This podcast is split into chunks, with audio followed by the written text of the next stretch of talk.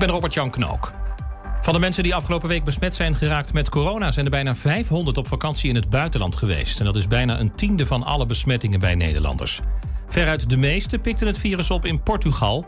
Anderen werden besmet in Spanje, België en Duitsland. Mariette Hamer wil informateur blijven, zei ze zojuist tijdens een persconferentie. De Kamer gaat erover en beslist waarschijnlijk morgen dat ze door mag gaan met haar werk.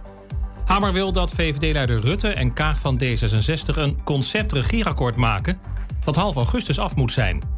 Vier F-16's hebben vanochtend een paar keer de Elfstedentocht gevlogen als afscheid. Elk rondje was zo'n 20 minuten. De straaljagers gaan na 40 jaar weg van vliegbasis Leeuwarden om plaats te maken voor de nieuwe JSF. De oude toestellen worden nog wel een paar jaar gebruikt op het Brabantse Volkel. En aan de Tour de France doen 14 Nederlanders mee, twee keer zoveel als vorig jaar. Onder hen bekende namen als Bauke Mollema, Wilco Kelderman en Steven Kruiswijk. Mathieu van der Poel doet voor de eerste keer mee en hij wil meteen het geel pakken... maar weet nog niet of hij de Tour uitrijdt, omdat hij ook naar de Olympische Spelen gaat. En dan nog het weer. In het noorden de meeste zon en de meeste wolken in het zuiden. Daar ook een lokale bui. 17 graden. En tot zover het ANP-nieuws.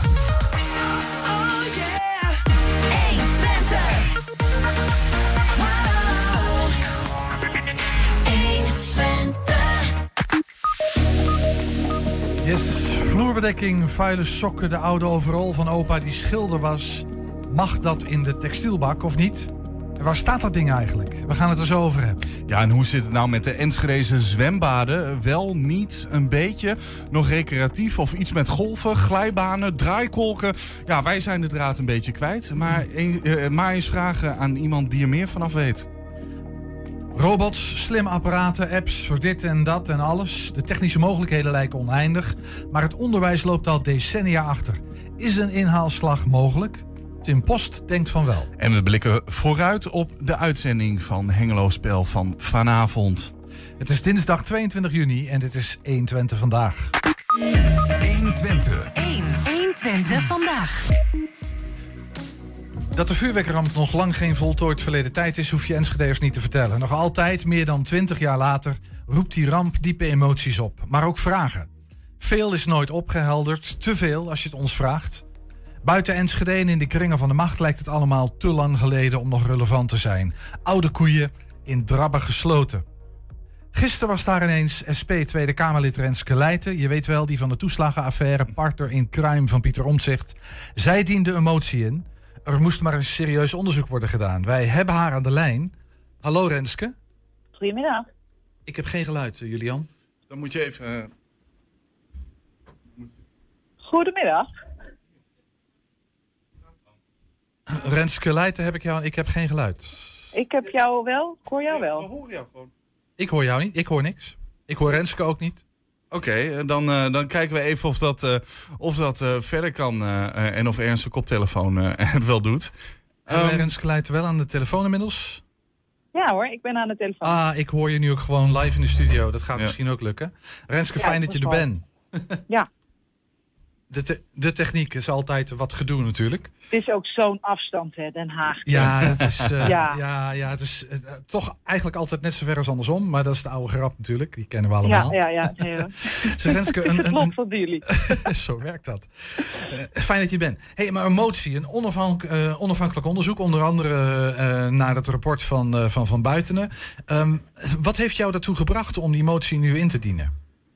Nou, dat heeft ermee te maken dat wij eigenlijk sinds dat wij dat rapport van Van Buiten hebben gekregen, dat was in januari 2019, al bezig zijn eh, met eh, eh, kijken wie voor ons onafhankelijk en goed onderzoek kan doen naar die 11.000 pagina's die hij ons heeft gegeven. Met niet alleen natuurlijk de ramp zelf, maar ook de afwikkeling ervan, wat er is gebeurd met OM, Rijksrecherche, TNO-onderzoeken. Wij kunnen dat als politici niet zelf. We hebben daar onafhankelijke derden voor nodig. En we zijn al bij Van Vollenhoven met zijn eh, maatschappelijke stichting geweest. We hebben al een beroep gedaan als Tweede Kamer op de OVV, hè, de Openbare Raad voor Veiligheid. Ehm, of de Onderzoeksraad voor Veiligheid. Ja. En, en eh, nou, de- club van Van Vollenhoven heeft daar de capaciteit niet voor. En de Onderzoeksraad voor Veiligheid die zegt eigenlijk, we, we willen het niet doen. Ja, dat is wel een probleem voor ons. Want wij vinden dat dat rapport van Van Buitenen, dat behoort goed bekeken te worden. En het ligt bij ons. Hij heeft ons de opdracht gegeven als Tweede Kamer om dat te doen. We hebben als Tweede Kamer dat ook al een paar keer echt ook omarmd. Hè, Met meerderheden die fors waren. Ja, dit was voor mij wel het moment om eh, de nieuwe Kamervoorzitter te vragen. Kunnen jullie nou niet ook eens als dagelijks bestuur van de Tweede Kamer gaan kijken waar we dat dan onafhankelijk kunnen laten doen? Ja. Kan het een universiteit zijn? We moeten wel een stap vooruit gaan zetten met dat rapport. Eh, zoals jij net ook al zei in je aankondiging, het is nog niet voorbij. Nee, maar nou ja, ik, ik, een soort van, ehm, ik weet niet of ik dat nou een verrassing zou moeten noemen, of eh, soort, eh, misschien wel ehm, een beetje verheugd. Maar toch die notie dat het niet alleen in Enschede nog leeft, maar kennelijk ook elders. Ehm, he- in, in, in dit geval Den Haag. He- heb jij kennis genomen van dat rapport? Ik bedoel, wat, wat weet jij er inhoudelijk van, van dat rapport van Van Buitenen? Ik moet je heel eerlijk zeggen dat ik dat niet eh, tot op de laatste pagina heb gelezen. Wat ik wel heb gedaan is, ik vind wat belangrijk is, is dat op het moment dat je eh, eh, een belofte aangaat, eh, dat je die waar maakt. Ja. En mijn collega Ronald van Raak, die inmiddels geen Kamerlid meer is, maar die is de belofte aangegaan aan Van Buitenen en ook aan Enschede en de mensen die hierbij betrokken zijn, dat wij er alles aan zullen doen dat deze, dit, dit onderzoek van Van Buitenen in ieder geval onafhankelijk bekeken wordt. Ja, dat is 2,5 jaar geleden, maar dat, dat is dat, de, de- die belofte staat nog steeds. Ja. En dat het heel erg ingewikkeld is, dat verbaast mij eigenlijk. Want je zou toch zeggen, we hebben hier juist onze onderzoeks, eh, onafhankelijke onderzoeksinstituten voor. Maar misschien laat het ook wel zien dat dat niet lukt, hoe gevoelig alles nog is. Mhm. Uh, maar ik vind dat wij als Tweede Kamer, en daarom heb ik deze motie ook neergelegd, dit moeten blijven doen. Want we hebben die belofte gedaan. Ja. Kijk, en uh, Van Buitenen uh, schrijft heel veel. Ik vind dat het onderzoeken waard, want het is wel vaker zo geweest dat Van Buitenen van heel ver kwam, maar wel gelijk had. Ja. Snap ik. Hey, nou, eh, wat ik jou eigenlijk een beetje hoor zeggen, en dat is ook wat ik, wat, wat, ik, wat ik er zelf wel een klein beetje van weet, is dat inderdaad die onderzoeksraad voor de veiligheid, ja, die hebben gezegd, ja, het is te lang geleden en dat gaan we niet meer doen. Uh, het OM uh, zegt, ja, maar wij zijn misschien wel object van onderzoek. Hè, dat gaf Ja. je ook aan in je motie. Ja. Um, dus eigenlijk hoor ik jou nou zeggen, en dat volgens mij begrijp ik dat het goed uit de motie ook, is dat, uh, ja, dan moeten we het als Tweede Kamer zelf maar gaan doen. Ja, en dat betekent dat we dus wel dan opdracht moeten geven aan onafhankelijke derden om dat voor ons wel uit te pluizen. Uh, ook juridisch te bekijken. Ik denk dat als het gaat over de ondersteuning die wij zelf in de Tweede Kamer hebben, hè, er werken excellente mensen die ons helpen met het maken van wetten en, en noem Ja. allemaal op. Maar daar zit nu niet ook de capaciteit. Mhm. Dus dat vergt wel natuurlijk uh, gewoon een goede. Uh, een goed inzicht. Ja, Uh, dus- Dat zal mogelijk ook gewoon geld kosten. Ja, Mhm. dan moet het maar kosten. Hè? Een onafhankelijk onderzoek kost ook geld. Maar ik vind uh, het rapport van Van Buitenen te serieus met alles wat erin staat om Mhm. nu te, maar af te doen als te lang geleden. Dat snap ik. Dat, is, dat doet geen recht aan, nou ja, aan Enschede, maar ook niet aan wat er in het rapport staat. Nee. Er zijn er in het verleden wel eens roepen geweest, als je het nou hebt hè, voor die, die, die onderzoeksopdrachten ook van de Tweede Kamer. Um, ja, je zou je ook een, part een, parlementaire enquête kunnen voorstellen. Dat is ook een vorm van onderzoek. Is, is, is, is, is dat out of the question? Of, of um... uh, nou, nee, wat mij betreft zeker niet. Uh, maar daar, ik denk dat een van de uh, basis is dat je daarvoor de goede analyse he moet hebben van Ja. dat rapport. Precies, jij wil eerst de analyse. Ja, En precies. dan eventueel Dus- kijken wat je, wat je, wat je daarmee als, zou als, als dan de Kamer tot de conclusie komt dat je toch nog mensen ook onder Ede moet gaan horen, ehm, dan, dan, dan is dat een nieuw proces wat we dan aangaan. Maar we moeten nu eerst zorgen dat alles wat er in dat rapport staat, met al die documenten en al die verslaglegging, dat we dat goed eh, onafhankelijk bekeken hebben met een goed advies, dat we daarover het debat ook voeren. Ja. En ik sluit helemaal niet uit dat eruit komt dat we ook nog met mensen gaan spreken. Dat kan een parlementaire enquête zijn, dat kan ook Ja. op een andere manier Ja. vormgegeven worden. Uh, maar dat hier nog te veel um, te pijnlijke uh, vragen zijn te stellen bij wat er is gebeurd, maar zeker ook de afwikkeling daarna. Mhm. dat, dat, daar, ja, daar, daar is Enschede nog niet klaar mee, maar zeker wij ook niet. Nee, snap ik. Hey, en weet jij of er een verband is met het request van Rudy Bakker, de oud-directeur van, van die ontplofte SC Fireworks? Die heeft een, een request ingediend aan Mariette Hamer. En die heeft bevestigd dat dat, dat request onderdeel blijft van de politieke formatiebesprekingen, zal ik maar even zeggen. Staan, staan die twee dingen los van elkaar of hebben, hebben deze wel met elkaar te maken nu? Nou, ik heb geen flauw idee uh, Oké. wat dat voor request zou zijn. Nee. Um, en um, het kan natuurlijk zijn dat dit een poging is om eh, het in het regeerakkoord eh, te krijgen. Nou, de be- besprekingen over het regeerakkoord zijn nogal, eh, lopen nogal traag. Ja. Ehm, en eigenlijk hebben wij daar natuurlijk als Tweede Kamer en als gekozen volksvertegenwoordiging ook niet per se direct een rol in te spelen. Wij hebben beloofd dat wij ons best zouden doen om dit onafhankelijk te laten onderzoeken. Daar is altijd een meerderheid voor geweest in de Kamer. Ja. Laten wij dan die rol als Kamer ook pakken. En als de regering straks zegt wij omarmen dat ook en we doen dat eh, gezamenlijk, dan is dat natuurlijk prima. Maar wij hoeven daar niet op te wachten. Nee, snap ik. Je refereerde net al aan, eh, aan andere onderzoeksinstituten, zeg maar, die misschien voor de hand zouden liggen, maar die dat per se niet willen. Begrijp jij dat zij dat niet willen en vind je het ook legitiem? Nou, ik denk dat het legitiem is op het moment dat je zelf echt een onderwerp van onderzoek eh, zal zijn. En dat geldt natuurlijk wel voor het OM. Ja. Eh, ik vind dat wat minder logisch als het gaat over de Onderzoeksraad voor Veiligheid.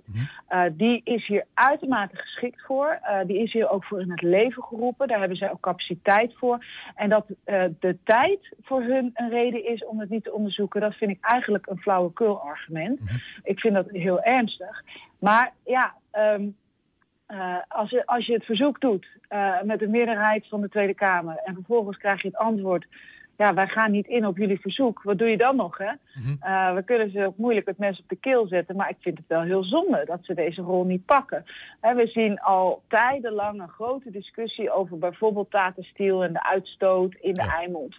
Eh daar is jaren, er is al, al jarenlang discussie over eh, met, de, met, de, met de gemeente, met de provincie. Er is nu beweging ook in, in Den Haag en in de politiek om er iets aan te doen.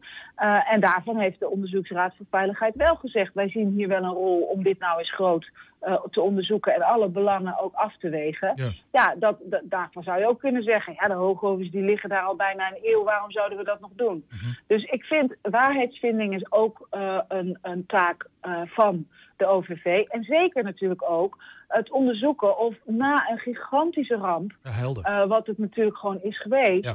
eh, in mei eh, 2001, Ja. ehm, dat, dat, dat we dat dat we ook de afwikkeling daarvan en wat daar mogelijk is misgegaan, wat daar is misgegaan, dat we dat analyseren, dat we daarvan leren. Ja. Dat heeft ook te maken met het gevoel van, ja, dit, dit, dit gaat, als dit een andere keer, hopelijk gebeurt het nooit meer, maar als het een andere keer gebeurt, dan weten we zeker eh, dat we goed zitten. En wat een van de zorgelijke aspecten is, die natuurlijk wel actueel zijn, eh, waarvan buiten ons op wijst, dat zijn die blusinstructies. De blusinstructies van de brandweermannen, Ja. die destijds natuurlijk eh, ehm, niet goed waren, maar die zijn nog steeds dezelfde. Klopt. En dat, daar- dat, dat komt maar niet los. Nee. En je zou toch echt niet willen dat, het, dat, dat er in de, in de toekomst iets gebeurt en dat hetzelfde dan fout gaat met die blusinstructies. Nou ja, dus, Dus dus er staat nog het wel wat op het spel. Ja, ik Ja, bedoel, dit, Dus gaat over veiligheid. Het, het, Ja. het gebruikte argument van de Onderzoeksraad voor Veiligheid van het is te lang geleden is eigenlijk ook niet valide daarmee. Nee, snap ik. Eh, nee, want het gaat over veiligheid van burgers. En eigenlijk een overheidstaak. Een mensenrecht Ja. zou je zelfs kunnen zeggen. Hè? Dit, dit is best Ja. heftig. Maar wat, wat is, wat, behalve dan die, die motivatie, het is een beetje wat te lang geleden. En eh, misschien moeten we dat maar eens laten rusten of zo. Eh, maar waarom zou de Onderzoeks- en Veiligheidsraad dit niet willen? Heb jij enig idee? Ik begrijp het niet goed. Nou, dit was eigenlijk hun redenering. Eén, het is lang geleden. We kunnen ook zelf mogelijk onderdeel van onderzoek zijn. Ik zie dat eigenlijk niet zo heel erg, omdat de OVV natuurlijk pas veel later ook is opgezet. Ja. Dus die bestond gewoon ook niet ten tijde van, van, eh, van, van de ramp. Als zij toen destijds had bestaan, had ze het onderzoek destijds gedaan. Ik bedoel, dat doet ze ook bij een vliegtuig wat neerstort. Nou, nu, wat ik je zei bij Tata Steel, eh, eh, in het verleden heeft de OVV natuurlijk ook onderzoek gedaan naar, naar uitbraken van, van, van, van ziekte en sterfte na vergiftigd voedsel. Dus, dus ze, ze heeft heel veel expertise. Het is heel erg goed in het analyseren. Wat gebeurt er nou op het moment dat er iets ergs gebeurt? En hoe, hoe handelen dan overheidsdiensten? Hoe gaat dan Ja, eh, eh, het recht te loop. En juist dat is de analyse die we natuurlijk, en die ook in, dat, in, die, in die pagina's, in die enorme stapel pagina's van Van Buiten zit, dat daar ook veel zorgen over zijn. Mhm. Ehm, dus ja, ik zou het niet meer dan legitiem vinden als we het wel hadden opgepakt. En het kan natuurlijk zo zijn dat als deze motie nu wordt aangenomen, waar ik gewoon goede hoop op heb, eh, dat, dat dan het presidium, hè, dus de- dat, dat- dan heb je het echt, echt over de voorzitter van de Tweede Kamer, dat als die eens gaat praten met de OVV, dat het dan misschien wel wordt. Ja. eh, overwogen om te doen. Maar ik begrijp heel duidelijk dat jullie geen ehm, doorzettingsmacht hebben als het gaat om. eh, zeg maar, je, je kunt de OVV geen opdracht geven namens, eh, namens de Kamer om dit te gaan doen. Dat is Nee, een we eigen kunnen de afweging die ze maken. verzoeken. Ja, en en zij zijn onafhankelijk. En dat is ergens ook maar goed ook. Ja, hè? dat snap ik. bedoel, eh, dan zouden we kunnen zeggen: dit onderzoek mag je niet doen en dat Ja. onderzoek moet je wel doen. Eh, Uh, maar we kunnen ze verzoeken. En het is natuurlijk eigenlijk wel gebruikelijk op het moment dat uh, de Tweede Kamer, de Sterkte-generaal, dat verzoek in grote meerderheid doet, dat je dat dan natuurlijk wel omarmt. Ja. Dus wij, zijn, wij vinden dat echt wel heel erg jammer. Ja. We hebben grote, grote respect en waardering voor de OVV. Dus we zouden dat echt nog steeds graag zien. Dat ze dat aanvankelijke verzoek wat we hebben gedaan, dat ze dat, dat ze daar eigenlijk nog steeds op ingaan. Ja, snap ik. Hey, en misschien nog even kort, ook eh, als, als, als afronding. Ehm, jij gaf al een beetje aan eh, dat je goede hoop hebt dat deze motie wordt aangenomen. Ehm, en waar baseer je dat op? Nou, omdat we in het verleden is ontzettend goed samengewerkt in de commissie van Binnenlandse Zaken om de aanvankelijke verzoeken te doen. Uiteindelijk hebben we een keer een motie neergelegd om ook nog dat te laten, hè, om een andere route te behandelen en de organisatie van uh, de heer Van Vollenhoven daarvoor te vragen. Nou, die liet al snel weten dat, dat zij daar niet de capaciteit voor hadden. Maar dat is ook gewoon met ruime meerderheid aangenomen. En als je dan kijkt welke partijen tegenstemden, uh, dat waren toen de VVD, D66 en Van Haga. Stel dat ze dat nu weer doen, dan zijn ze nog steeds in de minderheid. Ja. Dus de, de, de, er lijkt een meerderheid te zijn voor in ieder geval dit nader uit te zoeken. Wanneer, Ik komt het, in, uh, ja. wanneer, wanneer komt het in stemming? Dinsdag volgende week. Dinsdag volgende week. Nou, en, en, en stel dat het toch nog afgewezen wordt, heb jij dan een plan B? Nou, kijk, we hebben natuurlijk eerder gezegd, wij, dit rapport ligt in de Kamer en dan zal de Kamer iets mee moeten. Dan ga ik vanzelf weer een nieuwe route verzinnen om dat toch uitgespit en uitgeplozen te krijgen. Want ik vind niet dat we dit moeten laten rusten omdat het misschien heel veel pagina's zijn, of omdat het lang geleden is, of omdat uh, het een ver van onze bedshow is als het gaat over de afstand Den Haag-Enschede.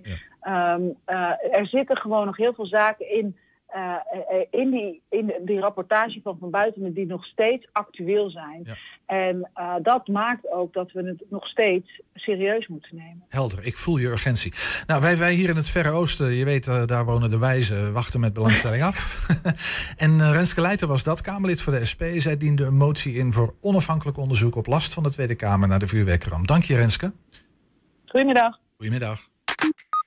Ja, uh, we gaan even een item overslaan, want uh, we zitten een beetje in tijdsnood. Um, wel gaan we dus heel even wachten, want uh, onze volgende gast gaat hier zometeen plaatsnemen. Dat is Bas Assing. die zal begeleid worden naar zijn stoel. En, um, want mag... Het klinkt alsof hij heel hulpbehoevend is. Ja, dat valt volgens mij wel mee. Ja, dat denk ik ook wel. maar, want... 120. Ja, wat mag tapijt in de textielbak? De versleten overal vol vetvlekken van je zoon, uh, die zo graag aan brommen sleutelt. Mag dat? Ja, dat is een goede vraag, Julian. We hebben het er vanmiddag over gehad, want hier in het Balengebouw hadden we een webinar, heet dat, over dat onderwerp. Wat je nou wel en niet met uh, textiel mag. Aangeschoven inmiddels Bas Assink, manager strategie en beleid van Twente Milieu en organisator van die online uh, bijeenkomst. Welkom Bas. Dankjewel. Dan zitten we alweer naast elkaar. Ja. We komen vandaag niet van elkaar af, jongen. hey, ik vind dat een dure en abstracte functie. Manager strategie en beleid. Ach, je, ja. je hebt geen idee. Wat, wat, wat doe jij in hemelsnaam? Weet je zelf wel? Ja, ik ben uh, baas uh, vooruitkijken bij Twente Milieu. Baas vooruitkijken. Ja, ik, Kijk, uh, dat begrijpen de mensen. Precies. Wij, wij, wij, kijken vooruit. Waar gaan we naartoe met de circulaire economie? Dan ga ik weer dure woorden gebruiken. Maar um, wij gaan kijken hoe we beter met ons afval om kunnen gaan. Want Twente Milieu heel even, dat is die afvalinzamelaar met die grote uh, vrachtwagens die de grote containers komt legen. Klopt. Uh, elke dag, uh, nou ja, volgens mij wel dagelijks een beetje hier in Enschede, we, Almelo, we in ieder geval wekelijks door iedere straat in onze negen gemeenten. Ja, we zien jullie echt overal. Hey, en dit, dit, dit webinar, Bas, waar ging het over?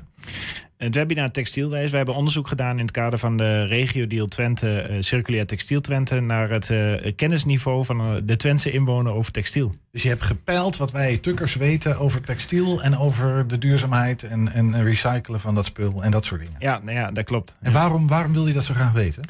Wij zien dat er nog een, een groot deel van het textiel in het restafval zit. Um, en we willen dat eruit zien te krijgen. En we, wij vroegen ons af van ja, waarom doet de Twentse inwoner dat nog niet? Ik bedoel, afvalscheiden is echt gemeengoed in Twente. Alleen bij textiel gaat het nog niet helemaal zoals we willen. En uh, met het onderzoek zijn we er eigenlijk achter gekomen waar we ons op moeten richten uh, om dat te verbeteren. Ja, hey, maar nou, eh, jullie zijn een afvalinzamelaar. Jullie bestaan met de garantie van afvalinzamelen. Als dat allemaal goed gaat, dan hebben jullie geen werk meer straks. Ja, maar we zijn wel een publieke afvalinzamelaar. En ik, eh, ik zeg wel gekscherend, eh, eigenlijk zijn we pas succesvol als we over twintig jaar niet meer nodig zijn. Als we geen afval meer hebben, maar het afvalprobleem zichzelf heeft opgelost of door de producent is opgelost. Ja, precies. In dit, dit eh, webinar, we hebben, nee, ik ben erbij geweest, maar even voor de kijkers ook. Hè, wat, wat, wat hebben we precies gedaan? We hebben de resultaten van, van twee onderzoeken bekeken. Eén online onderzoek via Facebook en Instagram. Wat hebben mensen, 85.000 mensen hebben daar eh, eh, eh, aan meegedaan. Sommigen hadden het niet eens door. Het was puur het klikken op wel of niet in de textielcontainer. Dan deed je al mee. Dus dat was onbewust ook deels. En we hebben ehm, workshops gedaan, TexLabs, eh textiellaboratoria samen met een eh, internationaal bureau uit Brussel. eh, waarmee we onderdeel zeg, worden van internationaal onderzoek naar het kennisniveau van onze inwoners. Wat, hoe gedragen ze zich bij het aankopen en bij het afdanken? En wat waren nou de opvallende, hoe zeg dat, opvallende uitkomsten van die, van die onderzoeken? Nou, eentje die we vanmiddag hebben behandeld is eh, het verschil tussen parttimers en fulltimers. Gek genoeg. Dat was een beetje bijvangst. Daar waren we helemaal niet naar op zoek. Maar je vraagt toch wat algemeenheden. En dan blijkt dat eh, eh, een fulltimer daadwerkelijk ook minder tijd heeft om zijn textiel te scheiden. Nou, daar hebben wij nooit over nagedacht. Wij, zien, wij zien dat ook niet als verschillende doelgroepen.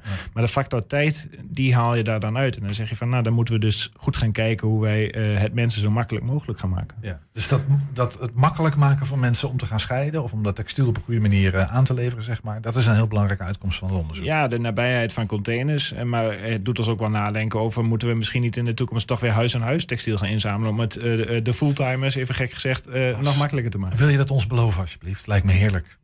Ja, ja, misschien wel. Maar wat is dan de juiste frequentie? Maar de- dus dat zijn allemaal dingen die we, waar we dat nu mee aan de slag Dat gaan. is complex. Snap dat je dat nu niet belooft. Maar ehm, dus, nou goed, voor jullie een hele hoop voer om over na te denken.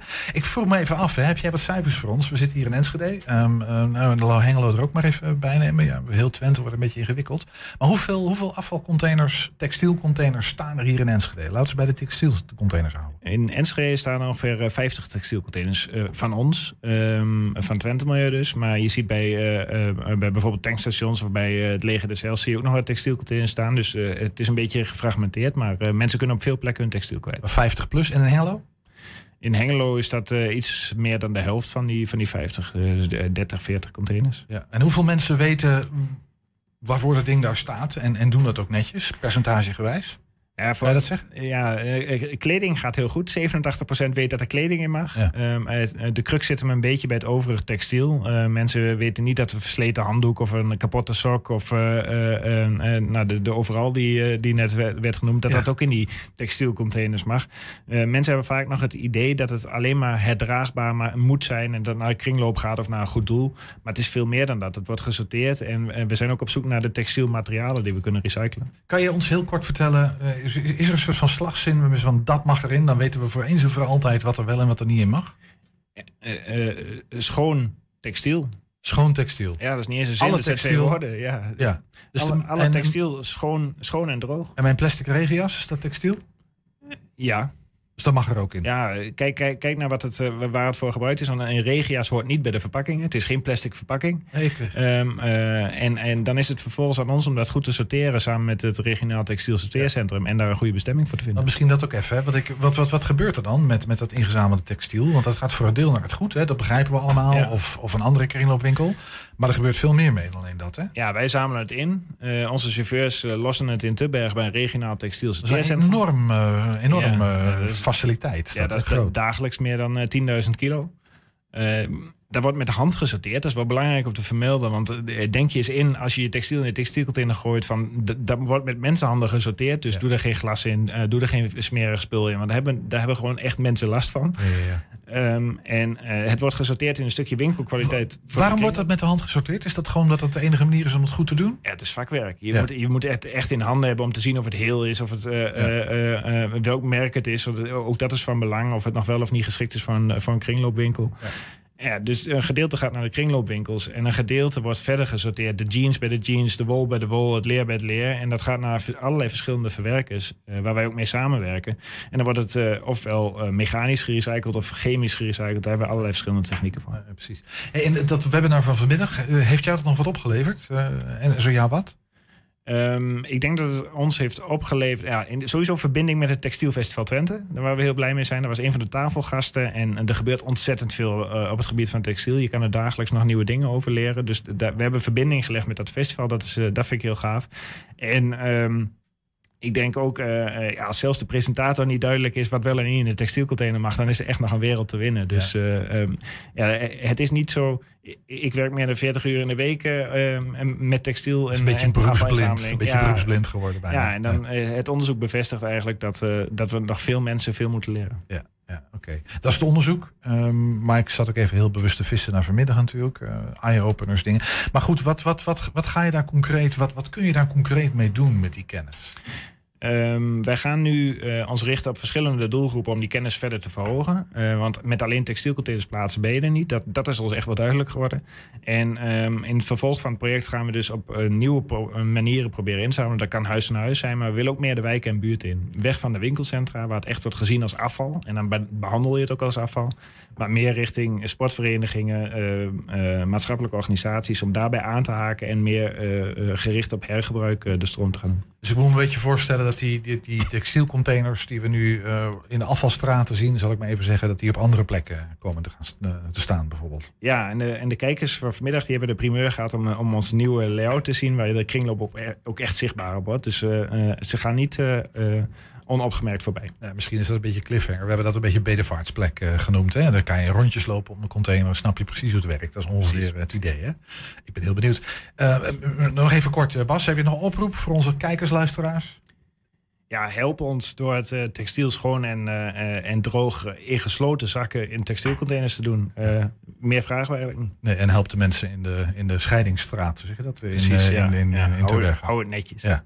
Dankjewel. Bas Assink was dat. Bevlogen medewerker met een ingewikkelde functie bij Twente Milieu. Dankjewel. ja, zometeen komen we te weten wat er in Hengelo spel komt. 120. 120 vandaag.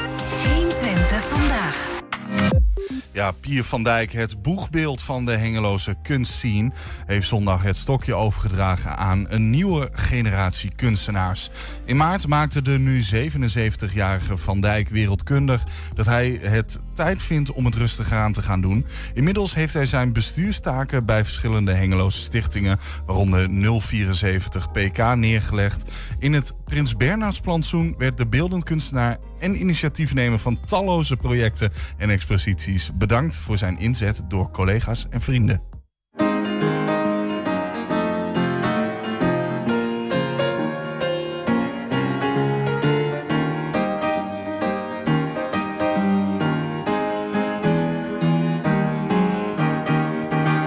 Dankzij Pier van Dijk hebben we eigenlijk uh, een geweldig, professioneel, leuk, feestelijk speelveld gehad als kunstenaars. En uh, ja, zonder hem hadden we veel meer gevoeld hoe schraal de kunstwereld uh, op dit moment eigenlijk is. In die zin dus ook heel jammer dat hij vertrekt en ermee stopt. Een hele bijzondere dag. Ik wist nergens van. vanmorgen bij de koffie vroeg mijn muze aan mij... heb je vanmiddag misschien zin om een glaasje wijn te drinken... in het Prins Bernhard plantsoen bij het water? Ik zeg, goed plan. Nou, we komen hier. Er zijn allemaal kunstenaars hier op het terras zitten. Ik dacht, dit wordt een wat wonderlijke vergadering. Er enorm veel mensen die een speech wilden doen. En uh, ja, toch een programma van bijna twee uur. Om hem en zijn vrouw Thea te bedanken. Hij geeft een stokje door. Ja, dat was een van de speeches. Ik heb dat dus uh, gevraagd aan hem. Ik heb hem estafettestokken uitgereikt. En hij moest dat doorgeven aan andere mensen uh, van dat wij dat gewoon met elkaar samen doen. En dan hoop ik dus dat dat ook uh, gaat, gaat lukken in de toekomst. Je ziet het, hè? er gaat iets gebeuren. Ja, ja, ja. We houden iedereen in spanning. Maar ik heb iets om te roepen.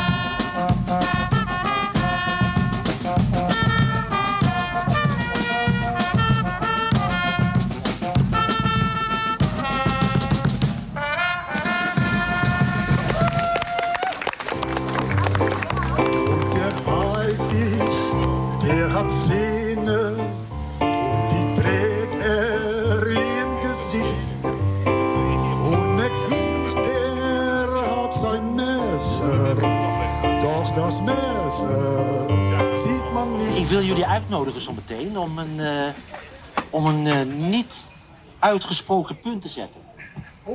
Een niet uitgesproken punt. En daarvoor, eh, en daarvoor is het handig om een, een boom te kiezen van toch minimaal 50 jaar oud. Gewoon flink, gewoon dat je goed in de verf staat. Dat is de bedoeling. Ja, goed in de verf. Goed in de verf. Ik mag hem niet uitspreken. Dat zijn duizend woorden waard, hè, die ene punt. Iedere bezoeker die hier aanwezig was geweest om het feest van Pier te vieren... eh, er zitten Polaroid-foto's van iedere bezoeker. En iedere bezoeker kan een wens daarop schrijven op de Polaroid. En eh, dat is mijn cadeau, of ons cadeau aan Pier. Dus een, een, een herinnering op Polaroid. Oh, mijn naam kan er niet meer bij. Dat is erg. Welke boodschap heb jij voor Pier van Dijk geschreven? Tot binnenkort, buiten ergens. Afscheid nemen bestaat niet. Nou, vind ik een moeilijk onderwerp. Ik, ik geloof niet zo in, eh, in, in afgeronde dingen.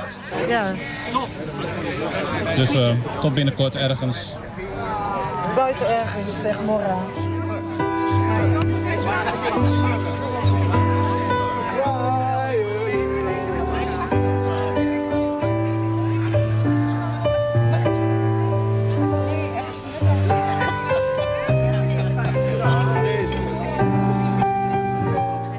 Ik geniet vooral van de dingen die achter me liggen nu. Want die kom ik allemaal tegen bij het eh, opruimen en bij het archiveren. Ik heb er wel eh, twee jaar lang over aan, na lopen denken. Eh, ik heb het besluit genomen op eh, 20 maart jongsleden. En heb daarbij gezegd dat ik de dingen afrond voor 20 juni. Dus dat klopt wel zo'n beetje. Ik heb via, de, eh, via het concept, de installatie performance van Tony, eh, letterlijk een punt gezet eh, daar op de stam van die prachtige rode beuk die meer dan 50 jaar oud is. En dat is het. En verder ga ik nu natuurlijk in de toekomst vooral mijn eigen werk in kaart brengen en daar dingen mee doen.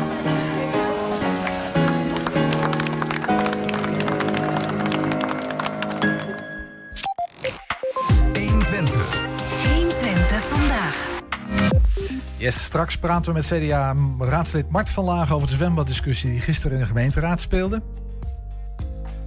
Heb je nou een tip voor de redactie? Mail dan naar info.120.nl. Mart, ik zei straks, maar het is al... Oh nee, dat is helemaal niet waar. We hebben eerst eh, Franklin Veldhuis aan de telefoon. Ja, ja. Wat leuk, Franklin, collega. Ja, hallo Ernst. Ja, ik zou je bijna overslaan, joh. Dat moet je niet hebben. Nee, we, we- ik wil het wel kort houden, maar zo kort eh Eh, ik niet. Precies. Nee, dat hoef ik niet. Want vanavond Hengelo Spel. Zeker. We hebben een eh, aantal eh, bijzondere gasten. Nou, kom op. Je eerste. We hebben eh, twee mensen die komen praten over het gemeentelijk beleid ten aanzien van casino's. Het gokken in Hengelo. Ja, ja, Moeten we dat willen of moeten we dat niet We willen? hadden vorige week een gast hè, hier in de studio die, die, die, die, die dat niet wil. Een gokverslaafde. Ja. Ja, ex- hij zei wel van eh, maak in elk geval een, een, een- goede keuze op basis van, eh, van argumenten. eh, en, en weeg ze goed af, gemeenteraad. Right. Wie Nou heb je ja, aan tafel vanavond, over die discussie, Franklin? Wie zit er daar? Die heb, we hebben een raadslid van de ChristenUnie die daar nou, volgens ons behoorlijk eh, op tegen is, Ja. dat hele verhaal. Ja. En we hebben Bertel Mulder van de Horeca Hengelo en die, die wil graag juist wat reuring in de stad. En die Ja. is voor. Ja, Eh, precies. dat begrijpen wij. Maar goed, misschien zit er wat nuance in het, in het palet. Dat gaan we vanavond merken. Mooi. En verder? Dan hebben wij, eh, nou in Hengelo is al wekenlang de Talk of the Town, de oude bibliotheek ehm, eh, aan de Vondelstraat. Ooit door Stork geschonken aan de Hengeloers. Ja. Eh, nu verkocht aan Van Wijnen door de gemeente. Terwijl heel veel Hengeloers zeggen, ja, maar dat is van ons. Daar moeten we iets moois mee doen voor de stad en voor, de, voor het algemeen belang. Ja.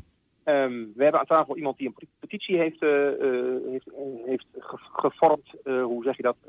Ja. Waar mensen eh, op konden reageren. Dat is inmiddels- massaal gedaan. Vanavond vragen we hoeveel mensen al hebben gezegd van ehm, blijf met je poten van de piep af. Dat wil zeggen wa- wat betreft woningbouw. Eh, en we hebben iemand van de coalitiepartij Pro Hengelo die daar misschien wel even iets anders over denkt. hey, maar heel even kort over die biep. Maar Is, is, is dat niet een gelopen koers? Ik bedoel, ding is verkocht, klaar, projectontwikkelaar. Dat, dat, dat, dat, is, dat zou je denken, maar goed, er moet er wel een bestemmingsplanwijziging worden eh, doorgevoerd. Ah. En, eh, ja, daar zou de raad dan wat over kunnen gaan, eh, kunnen gaan vinden. Precies. Oké, nou, maar goed, dan, eh, kijk, als die eh, koop moet worden teruggedraaid, dan zal de gemeente waarschijnlijk moeten bloeden. Dus ja, de vraag is van, eh, ja, gaan we dat willen? Ja, oké. hey, en verder? Dan hebben we aan tafel de nachtburgemeester van Hengelo. Irma Bruggeman. Eh, januari begonnen. Ja. Ken je haar? eh, dank, eh, ze is ook al bij ons in 120 vandaag geweest. Of bij jullie moet ik eigenlijk zeggen. bij 120 in elk Ja, bij ons, Franklin. ja, bij ons. En nou ja, goed, we gaan ervan uit hoe die eerste maanden waren. Het waren natuurlijk hele vreemde maanden voor een nachtburgemeester. Want ja, er was niet zoveel te beleven in, in het nachtelijk leven. Nee. Maar goed, ze heeft allerlei plannen en daar gaat ze over vertellen. En daarnaast hebben we een, een video, zoals elke maand, over een stukje Hengeloos erfgoed. Eh, en dat gaat alweer over een pand van Stork, namelijk het voormalige verenigingsgebouw eh, achter het station. Daar gebeuren hele mooie dingen momenteel. En eh, waar kunnen we dit zien en wanneer kunnen wij het zien? Dit kun je vanavond al zien live op de livestream vanaf 7 uur via 120.nl. En vrijdagavond 28 mei tussen 10 uur en 11 uur s avonds op het tv-kanaal van 120. Oké, dus, eh, dus ga er klaar voor zitten. Franklin, bedankt. eh, eh, en jij en Niels, veel succes en plezier gewenst vanavond. Ja, dus wil je nog kijken? Ik zal het nog één keer herhalen. Straks live te zien vanaf 7 uur via 120.nl. En vrijdag eh, 28 mei van 10 tot 11 uur op het tv-kanaal van 120. Ja, zometeen is er te weinig techniek in het onderwijs. We vragen het aan Tim Post. Maar eerst... 120. 1. 120 vandaag. Eerst, de spreekwoordelijke kogel is door de spreekwoordelijke kerk. Gisteravond ging een ruime meerderheid van de gemeenteraad akkoord met een garantstelling van maar liefst 17 miljoen voor Sportaal. Daarmee is de bouw van een nieuw zwembad op het Diekman een feit. Toch zijn niet alle partijen even enthousiast. Bij ons in de studio Mart van Lagen, raadslid eh, bij het CDA. Welkom Mart. Ja, goedemiddag. Daar zit je weer. Ja. Yes, gast aan tafel. Ik zou zeggen, je komt niet. vrij, eh. Ja, het is echt ongelooflijk. Hey, maar er komt een modern eh, zwembad op de Diekman. Eh, jullie zijn een van de partijen die eh, niet voor die garantstelling waren. Ehm, maar goed, Enschede heeft natuurlijk een nieuw bad nodig. Dat willen we allemaal. Ehm, wat is jullie probleem? Nou, we hebben eh, gekeken naar het totaalplaatje. En daarin vonden we een aantal dingen heel belangrijk. En dat is met name het recreatieve gedeelte. De zwemverenigingen hebben goed mee kunnen participeren met een mooi resultaat voor twee doelgroepenbaden. Dus een koudwaterbad en een bad voor eh, zwemverenigingen, zwemlessen. maar wat wij misten is eigenlijk nog een bad voor de jongeren en jonge gezinnen. Je gaat ook zo meteen zien dat we aan twee baden net onvoldoende hebben om iedereen te kunnen borgen in het water. Dus jullie willen eigenlijk nog meer geld? Wij wilden eigenlijk meer eh, geld beschikbaar stellen om eh, het derde bad, dus het doelgroepenbad voor eh, recreatieve voorzieningen. Maar niet van die ingewikkelde termen gebruiken hoor. Doelgroepenbad. Ja, het gaat eigenlijk op neerkomen. ik, wat, wat ik nu voor me zie is een pierenbadje. Nou voor, ja, voor, voor kinderen. We hebben in 2017 met elkaar een afspraak gemaakt binnen welke kaders we een bad zouden bouwen. Daar is inderdaad ook afgesproken om een peuterbassin te, creëren, Mhm. een peuterbadje. Nou, die is vervolgens al heel snel van tafel gegaan. En ook het recreatieve gedeelte is eigenlijk al vrij snel van tafel gegaan. Waarbij de uitspraken van de dus niets meer zijn genomen. Eh, nu zie je een voorstel op tafel liggen die door het college is gedaan om twee baden neer te leggen. Waar de zwemverenigingen gelukkig wel eh, alles in kwijt kunnen. Maar je mist nog wel voor de gewone gezinnen en voor de jongeren nog een bad. Maar wat jij bedoelt, wat als je zegt een recreatief, een recreatief bad, eh, bedoel je dan zeg maar de draaikolken en de glijbanen? Nee, het gaat niet meer om eh, subtropische zwemparadijzen. Maar waar het ons echt om gaat, is om wel een paar vaste elementen. Dus denk wel aan een glijbaan, aan een springplank. Eh, je kunt echt wel eens denken aan in het water. Ehm, en nou is eigenlijk het voorstel van de coalitiepartijen om met een paarse krokodil het af te doen.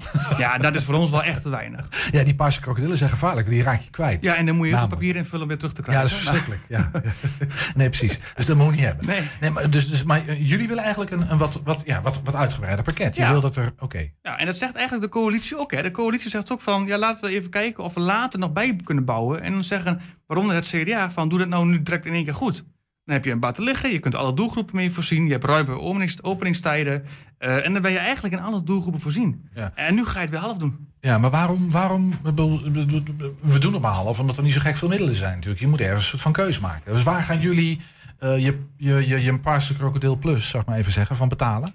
Nou, uiteindelijk gaat het om eh, eh, eenmalige investeringen. Dus wij zeggen, ik wil eenmalig iets meer investeren. Mhm. Je ziet af van een kleine taakstelling die we extra bovenop gegeven hebben. Ik heb er ook bewust een paar keer om gevraagd bij het college.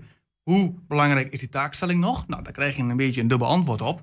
Maar eigenlijk zeggen we, investeer nu één keer goed. Ja. En zorg ervoor dat je het goed uitspreidt. Maar dat één, keer goed, dat, dat één keer goed investeren is 5,5 miljoen. Hè? Dat is Eh, natuurlijk wij, een bak wij, geld. wij zaten op, als je vergelijking trekt met andere gemeentes, bijvoorbeeld Almelo of, Em, of Emmen, zou je zelfs voor minder geld meer kunnen doen. En dat, dat voorstel hebben we ook aangedragen aan het college. Maar Hoeveel wil je erbij? We hebben ongeveer eh, berekend op 3 miljoen extra. Ja. Maar goed, De motie is nu niet, of in ieder geval, eh, het blijft nu bij die 17,5 miljoen vooralsnog. ja. Ehm, en misschien ter afronding, ik heb zo meteen nog even een ander, paar, andere vragen. Maar ter afronding eh, hiervan, wat ga je nou nog doen? Kan je nog wat? Nou, als het goed is, komt er nog een, een onderzoek nou ja, van het, eh, de, de coalitiepartijen als het gaat om recreatieve elementen. Dus ik ben heel benieuwd wat daar dat op gaat leveren. wat- Recreatieve elementen. Joh. Ja, ik- het is, het allemaal een paar krokodillen. maar ehm, en uiteindelijk gaan we er echt wel een, een punt van maken dat we echt vinden dat we minimaal voor onze jongeren en jonge gezinnen een bad moeten hebben. En wij willen de zwemvereniging ook niet meer uit het water werken. Nee. En dat zie je nu wel een klein beetje al gebeuren. Ja, dus je eigenlijk gewoon iets meer capaciteit Iets meer nodig. capaciteit, zodat er, water. voor die anderen. Oké. Ja. Hey, we hebben het over sport, hè, zwemmen. Ehm ehm, eh, we- we- het gaat ook heel erg veel over. eh, de- we hebben het veel over Diekman. Eh, volgens mij heb jij vandaag vragen gesteld in het college over die beoogde sportcluster op het eh, Diekman. Klopt dat? Dat klopt inderdaad. Ja. Kan je even kort eh, schetsen waar het over gaat?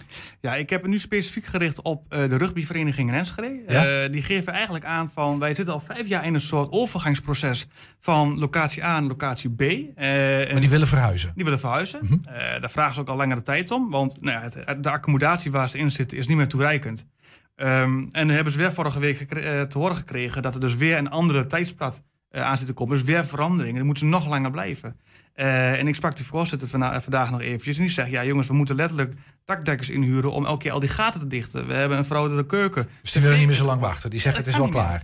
Want eigenlijk, ik het even kort schets. En dan is het zo dat, dat de, de coalitie, de gemeentecollege zegt... ja, verhuizen, hartstikke goed idee. Gaan we naar Diekman.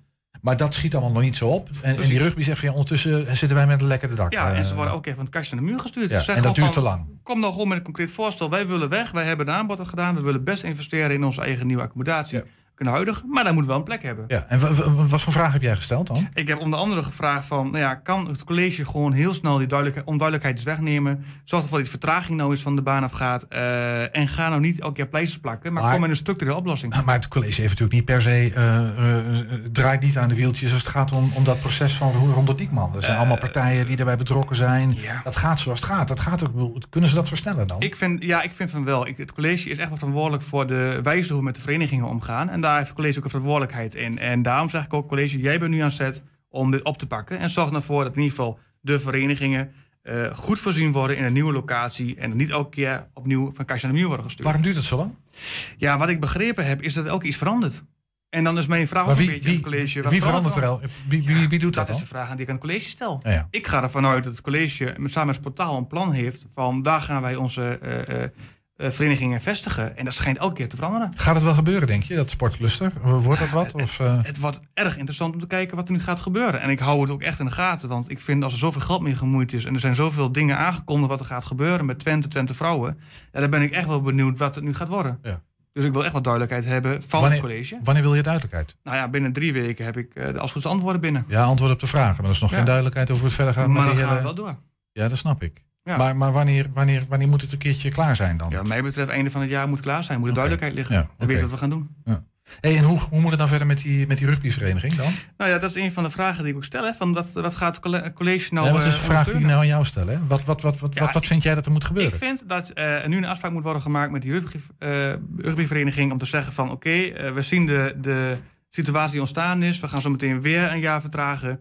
Eh, of ze bieden een, een andere accommodatie aan op korte termijn. Of een paar goede dakdekkers. Of een goede dakdekkers met een nieuwe cv-ketel. Maar ik vind dat wel iets moet gedaan worden. Ja, ja. Er moeten tussenoplossingen Er moet echt gevonden tussenoplossing worden. komen. Of je moet ze echt voorzien in ondersteunende hulp. Dus het spul moet gerepareerd worden. Of eh, je biedt ze een nieuwe locatie aan. Helder. Mart, ehm eh, dankjewel. We gaan zien hoe het verder gaat met zowel de zwembaden als het Diekman. Dankjewel. Ja. 120. 120 vandaag. Yes, we leven in een tijd waarin mensen van baby af aan al in contact komen met techniek. En de techniek ontwikkelt zich in een razend tempo.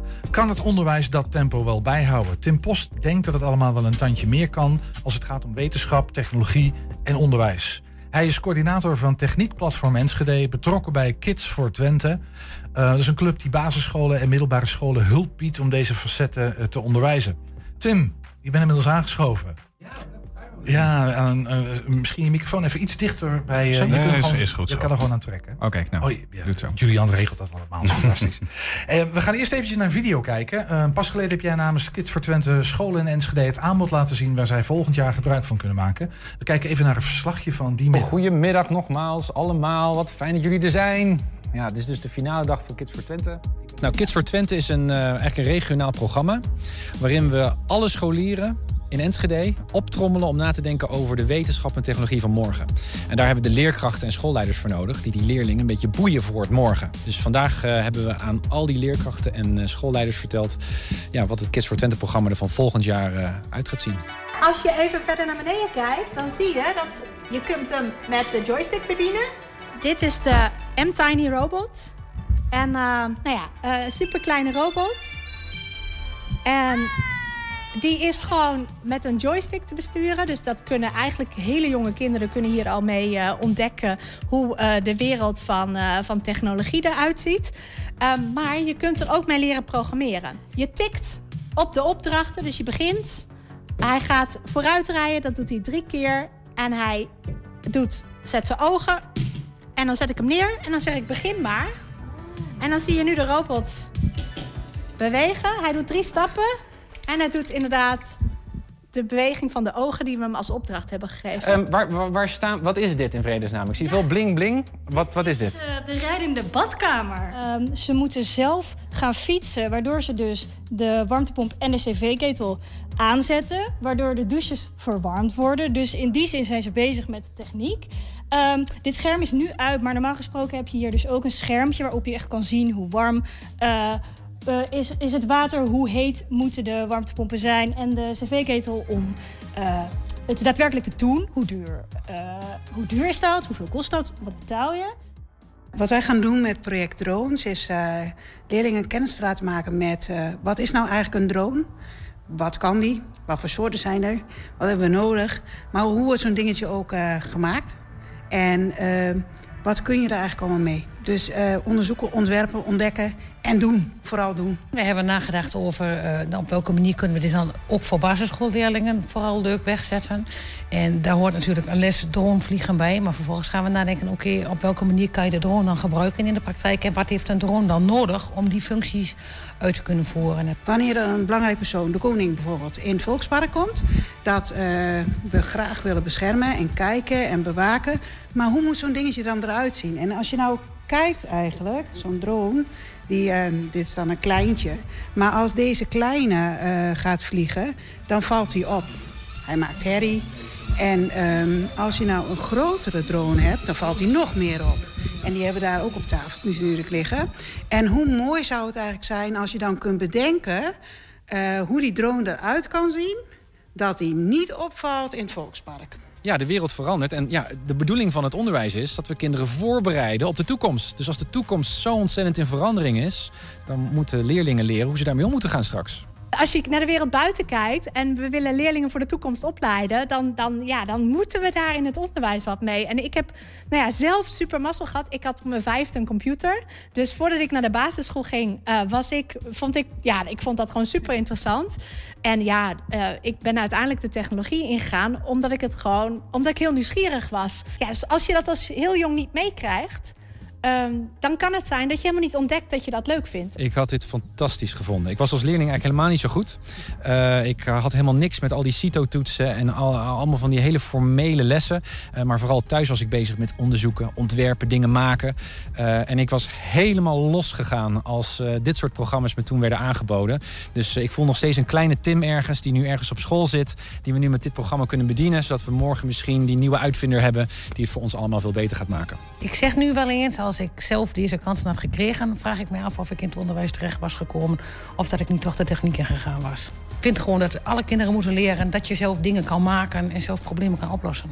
Wetenschap en technologieonderwijs is essentiële voorbereiding voor onze leerlingen. Want wetenschap en technologie is niet meer weg te denken uit de maatschappij. Voor elke leerling, maakt niet uit welk niveau. Uh, maar dan moet wetenschap en technologie wel een vast plekje krijgen in het reguliere lesprogramma op scholen. En daar zie je nog heel veel schoolverschillen. Dus wij proberen die leerkrachten te helpen om wetenschap en technologie zo goed mogelijk, zo snel mogelijk in de alledaagse lespraktijk te krijgen. Ja, Tim, wat leuk. We hadden het er net al even over. Doen we wel allemaal beelden op over dingen die ik vroeger had. Mijn drone Ja, ja. was zo'n zo'n wiekje dat dan even omhoog ging en weer naar beneden. Er is zoveel veranderd. Ach man.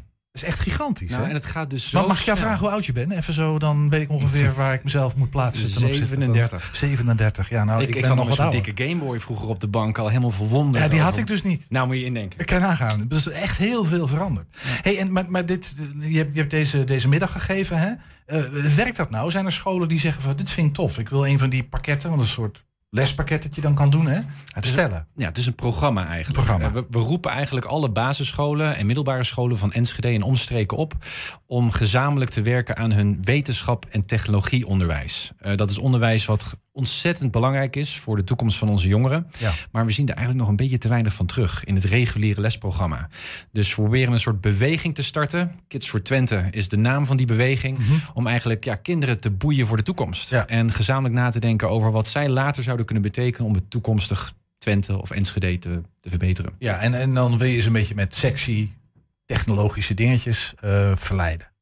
Nou, vooral met uitdagingen. We zien dat kinderen vooral aangaan als ze een uitdaging krijgen waar ze hun tanden in kunnen zetten. En daar leren ze ook het meest van. Dus we hebben allerlei onderzoek- en ontwerpopdrachten waar we aan de kinderen vragen: wat zou jij nou doen voor het Twente van morgen? En dat soort van denken, daar is nieuwsgierigheid voor nodig, creativiteit, verbeeldingskracht. Dat zijn de kwaliteiten waar ze later gebruik van eh, moeten maken. Is dat een omslag in vergelijking met hoe dat... Want weet je, dat die, die, die, die vraag van... we hebben hier techniekbedrijven en die hebben technici nodig... die hoor ik al eh, decennia lang. Ik kan me hier volgens mij zelfs in mijn jeugd al. Nou, dat is echt heel lang geleden, kan ik je vertellen. Ehm, en, en eigenlijk hoor ik een soort van dezelfde vraag. Maar ik hoor jou zeggen, het gaat ook heel erg... gaat niet alleen over arbeiders in de fabriek... die iets technisch kunnen om omzet te maken... maar het gaat om toekomstvragen. Ja. Hoor, ik dat, hoor ik jou dat goed ja, zeggen? heel goed. Het gaat eigenlijk om Goed, burgerschapsvorming. Oké. Nou ja, en Ja. de discussie, zeker in de kranten, gaan natuurlijk vaak over... we hebben nieuw technisch personeel nodig... in allemaal fantastische techniekbedrijven hier in de omgeving. En dat is nog steeds heel belangrijk. Mhm. Maar eigenlijk is het voor elke leerling, elk mens belangrijk... om enigszins op de hoogte te zijn... van welke rol wetenschap en technologie speelt in ons alledaagse leven. Dus elke leerling zou in ieder geval tijdens de basisschooltijd... en middelbare schooltijd wat moeten weten... over hoe snel die ontwikkelingen technologisch allemaal gaan... zodat ze er later wat mee kunnen doen. Ja, en dat gebeurt nu nog te weinig, vind jij? Dat gebeurt nou niet alleen ik, maar landelijk, zelfs internationaal is er een soort code oranje. Van dat we met het onderwijs eigenlijk achterlopen op de realiteit. En onderwijs moet eigenlijk voorlopen. Hè. We moeten kinderen opleiden voor de toekomst. Dus we zouden nu al eigenlijk moeten opleiden voor de drones 2.0 of de, de nieuwe computers, de nieuwe robots. Ja, dus ik, weet je, ik wil niet de narige man zijn, maar dat roepen we natuurlijk al. En volgens mij is dat een vaststelling die we al eeuwen doen. Dus dat het onderwijs een beetje achterloopt. Ja, het is de bedoeling van onderwijs. Ja, maar hoe ga je dat nou inhalen dan? Nou, het belangrijkste is eigenlijk om de maatschappij weer in de school te brengen. Of af en toe andersom, de school weer in de maatschappij. De schoolmuren mogen doorbroken worden, wat mij betreft. Dus we moeten eigenlijk veel meer in de regio samentrekken om hippe, nieuwe techniekbedrijven en opleidingen te koppelen aan die jonge leerlingen op school. Zodat ze daar al zien hoe de wereld verandert en wat Ja. zij mogelijk later daar te doen hebben. En dat, dat gebeurt nog te weinig. En de focus is echt op basisschool, hè, hoor ik jou zeggen. Eh, Onder meer, maar ook het voortgezet onderwijs. Hoor. Maar hoe vroeger we beginnen bij kinderen, hoe meer effectief we zijn later. Hey, indoctrinatie. Jong geleerd, jong geleerd Nee, het gedaan. Zo. Ja, dat is waar. hey, waar komt die bevlogenheid van? Want ik, ik, ik, ik, ik, ik, ik proef de energie, zou ik maar even zeggen, hè, door het scherm. Een waardeloos scherm, dat zou wel eens een keer weg mogen. Maar goed, ik proef het. Waar komt het bij, komt bij jou vandaan? Nou, ik vroeger als, als kleine Tim was al gefascineerd door van alles in de wereld. En ik herinner me nog hoe ik zelf in de klas zat. En eh, nou gaan we allemaal naar bladzijde 13. En dan gaan we staartdelingen oefenen. En eh, helemaal geautomatiseerde vaardigheden. Nou, dat hoort erbij. Er is niks mis met rekenen en taal. Totaal niet. Maar ik had ook wel behoefte om mijn eigen verbeeldingskracht te gebruiken. En mijn eigen nieuwsgierige vragen te stellen. En die te onderzoeken. En dat kon ik alleen maar thuis doen. Op school was daar heel weinig ruimte voor. Hoe deed je dat thuis?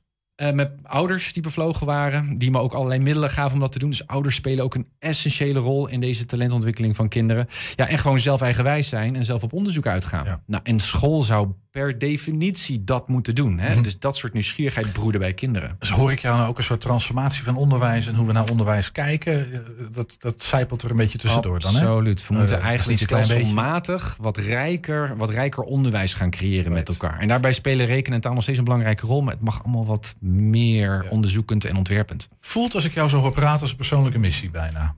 Ja, en ik denk dat dat ook de enige manier is om dit te realiseren met elkaar. En ik ben niet de enige. Er zijn allerlei onderwijskundigen, leerkrachten, schoolleiders, ook leerlingen... die eh, met ons meewerken aan Kids voor Twente om dit te realiseren. Want alleen maar samen krijgen we dit voor elkaar. Ja, dus, dus Kids for Twente is het platform waar je allerlei van dit soort dingen probeert. Ehm, eh, even los van het pakket, hè, of ja, ik mag dat niet. Het heet Programma anders. is een programma. beter Ja, da- Ja, dankjewel. ja, ja.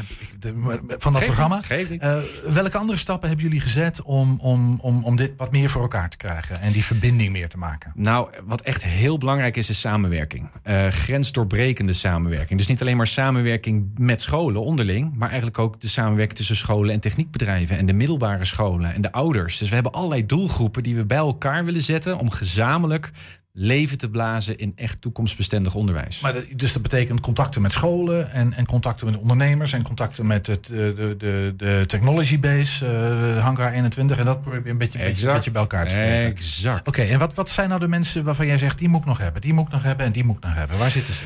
Eh, vooral techniekbedrijven. Dus we willen steeds meer de technologie van morgen ja, naar vandaag brengen eigenlijk. Kijk, en leerkrachten. En Maar, maar welke bedrijven? Noem, noem er eens een van je zegt, dat is nou een bedrijf waarvan ik denk van dat is nou Oh, bij uitstek. alle bedrijven zo'n beetje. Het zijn sectoren eigenlijk. Maar ik wilde gewoon een paar van je horen. Welke bedrijven? We hebben volgens mij hier in Enschede. we- weet ik niet. Hoe zitten wij als het, als, het, als het om onze stad gaat, Enschede en technologie, met de UT en de Technology Base? Uh, um, in vergelijking met de rest van het land hebben wij hier een enorme rijkdom aan. Je blijft maar knikken. Nou, het, het gaat zo snel. Dus ik herken helemaal wat die rijkdom is. Maar het gaat zo snel dat het zelfs voor mij als onderwijskundige niet meer bij te benen is. Nee, dus nee. we zijn heel erg op zoek naar mensen die dat, die, die markt en die sector kunnen overzien. En Maar dan moeten denken- daar een paar bedrijfjes zitten waarvan je zegt, dat vind ik zo... Ik wil geen lelijk woord zeggen, maar dat vind ik zo ontzettend gaaf. Die gasten moeten gewoon bij die kids op school laten Nou ja. zien wat zij aan het doen zijn. Eh, wat, ik, wat ik super gaaf vind is eh, bijvoorbeeld die trashpackers. Eh kijk, kijken hoe je de, de wereld Wat zijn kan... trashpackers? Nou, er is allerlei rotzooi op straat. Ja. En, nou, en, en, en je denkt dat het afval is, maar eigenlijk kun je met die afval kun je ook allerlei mooie dingen bouwen. Mhm. Ehm, er, zijn, er is een ontzettend mooi initiatief wereldwijd nu van, ehm maar dan ontschiet me de naam, van een, eh, een jonge ondernemende vent die met allerlei restmaterialen van textiel eh, jassen maakt, slaapjassen zeg maar voor zwervers op straat. De shelter suits. Ja, Shelter suits. kijk, shelter shoots uiteraard. Ehm, nou, zo zijn er allemaal hele innovatieve ideeën eh, en, en fantastische grote bedrijven, ook thuisbezorgd. Hè, die, mogen we trots op zijn hier in Enschede dat die bestaan. Eh, maar eigenlijk door die hele kolom heen van hele ondernemende bedrijven, waarvan ik denk als leerlingen dat op de basisschool al daar een beetje aan snuffelen en denken, potverdorie, dat doen we hier in Enschede. En daar al een beetje van kunnen proeven tijdens een programma, les, lesprogramma. Ja, dan, dan, dan broeden we uitvinders voor later. En dat is super belangrijk. Want jij was anders uitvinder geworden waarschijnlijk. Ben ik denk ik al een beetje. Maar Vertel. een onderwijsuitvinder. Ja, onderwijsuitvinder. Een heruitvinder. Uitvinden van, is denk ik iets wat je in alle lagen Ja. en elk Ja, jullie, jullie vinden hier toch ook mooie programma's uit? Ja, Nou, en dat is ook heel leuk. Dat Vertel, ja. creëren. Dus nee, dat mag iedere, iedere leerling wel leren. Ja, precies. Wat, wat innovatiever denken. En dan hebben jullie dat programma. eh, nu, eh, we hebben net wat voorbeelden gezien. Hè? Die rijden de badkamer, die drones. En die, dat, dat, dat robotje. Natuurlijk waar kinderen mee aan de slag kunnen. Ga je dit nou uitbreiden of elk jaar vernieuwen? Wat moet ik me daarbij voorstellen? Ja, is het dat is, het een, idee? ja, het is een jaarlijks programma, een schoolontwikkelprogramma zoals we dat noemen. En elk jaar aan de hand van een stel thema's eh, bedenken we met elkaar nieuwe onderwijsprojecten. Waarin we leerlingen continu proberen te informeren en vooral uitdagen met eh, de vraagstukken van morgen, de technologische vraagstukken van morgen. Wat, wat is het eerstvolgende dingetje, gadget, eh, wat je op je verlanglijstje hebt? Dus even, in, dan moet er volgend jaar eigenlijk in. Nou, we zijn nu aan het denken over textiel. Dus we willen dus, nou, we nemen- we noemen het net al shelter suits. Hè. Eh, we zijn aan het nadenken over, we zijn een textielstad. Dus hoe kunnen we kinderen daarvoor boeien? Kunnen ze een eigen spacesuit maken misschien? Nou, daar zijn we een beetje over aan het verkennen. We zijn ook heel erg nu bezig met de natuur en groen. Hoe kunnen we de schoolpleinen groener maken? Maar kinderen ook leren over ecologie. En over hoe we zorg kunnen dragen, ook zelf voor de natuur. Dus eh, nou, dat, dat is allemaal in ontwikkeling. En voor mij ook hartstikke leuk natuurlijk, hè, om daar ook zelf van te leren. Dus eh, zelf als onderwijskundige leer ik evenveel als de leerlingen tijdens dit soort projecten. Dus Wat, heeft, wat is, misschien tot slot, wat is het laatste waarvan je zegt in, in die interactie hè, met leerlingen? Potverdorie, dat was een eye-opener voor me zeg. Ja, ik, ik stel vervelende vragen. Nee, is een hele leuke vraag. Eh, maar dat is niet echt een onderwerp, denk ik, wat me echt aansprak. Maar vooral gewoon de kinderlijke verwondering om naar, andere, gewoon naar de wereld te kijken. Bijvoorbeeld een, een leerling een hele tijd terug die een nieuwsgierige vraag stelde. God Tim, waarom blijven wolken eigenlijk hangen in de lucht? Waarom vallen die niet gewoon naar beneden? En dan met die kinderlijke verwondering. Ja. Er zit heel veel wetenschap, hè? ja. Er zit heel veel natuurkunde achter. Nou, met die kinderlijke verwondering kijken naar de wereld, dat mogen we als volwassenen denken, ook als leerkracht, als ouder. Nou, en dat is het soort van denken wat we nodig hebben om Enschede toekomstbestendig te maken. Fantastisch eind, Tim. Ja, als mensen nou zeggen dat eh, ik, ik, ben helemaal, ik ben helemaal om. Ik, Goed ik wil heel graag. Waar, Kom, waar, kom. waar, waar, waar kunnen ze je vinden? Eh, ja, eigenlijk overal in Twente. nee, Ehm, maar ik bedoel eh, ergens een website, een aanmelden van ik wil zo'n programma. Kidsfortwente.nl Daar vind je een hele beschrijving van ons programma. Daar kunnen scholen zich ook aanmelden. En doe je meteen mee. En gaan we met z'n allen werken aan het eh, techniekonderwijs van morgen. Als jij wat leuks hebt, eh, laat het ons weten. Graag. Ja. Dankjewel voor de uitnodiging, jongens. Tim was dat, dankjewel. Tim, eh, Tim, Tim, Tim Post. Ik moest even terug naar de, naar de introductie. Maar het is hem. Dank je, Tim. Ja, en tot zover 120 vandaag. Terugkijken, dat kan direct via 120.nl. Vanavond om 8 en 10 uur ook op televisie te zien. Zometeen hier, ik heb hem al zien staan. Hij is live aanwezig. Henk Ketting met een gloednieuwe kettingreactie. Veel plezier. 120. Weet wat er speelt in Twente. Met nu het nieuws van 4 uur. Goedemiddag, ik ben Robert-Jan Knook. Van de mensen die afgelopen week besmet zijn geraakt met corona... zijn er bijna 500 op vakantie in het buitenland geweest. En dat is bijna een tiende van alle besmettingen bij Nederlanders. Veruit de meeste pikten het virus op in Portugal. Anderen werden besmet in Spanje, België en Duitsland. Mariette Hamer wil informateur blijven, zei ze zojuist tijdens een persconferentie. De Kamer gaat erover en beslist waarschijnlijk morgen dat ze door mag gaan met haar werk. Hamer wil dat VVD-leider Rutte en Kaag van D66 een concept-regeerakkoord maken dat half augustus af moet zijn. Vier F-16's hebben vanochtend een paar keer de Elfstedentocht gevlogen als afscheid. Elk rondje was zo'n 20 minuten. De straaljagers gaan na 40 jaar weg van vliegbasis Leeuwarden om plaats te maken voor de nieuwe JSF. De oude toestellen worden nog wel een paar jaar gebruikt op het Brabantse Volkel. En aan de Tour de France doen 14 Nederlanders mee, twee keer zoveel als vorig jaar. Onder hen bekende namen als Bauke Mollema, Wilco Kelderman en Steven Kruiswijk. Mathieu van der Poel doet voor de eerste keer mee en hij wil meteen het geel pakken, maar weet nog niet of hij de Tour uitrijdt, omdat hij ook naar de Olympische Spelen gaat. En dan nog het weer. In het noorden de meeste zon en de meeste wolken in het zuiden. Daar ook een lokale bui. 17 graden. En tot zover het ANP-nieuws. Thema beveiliging staat voor betrokkenheid, adequate optreden en betrouwbaarheid. Waar de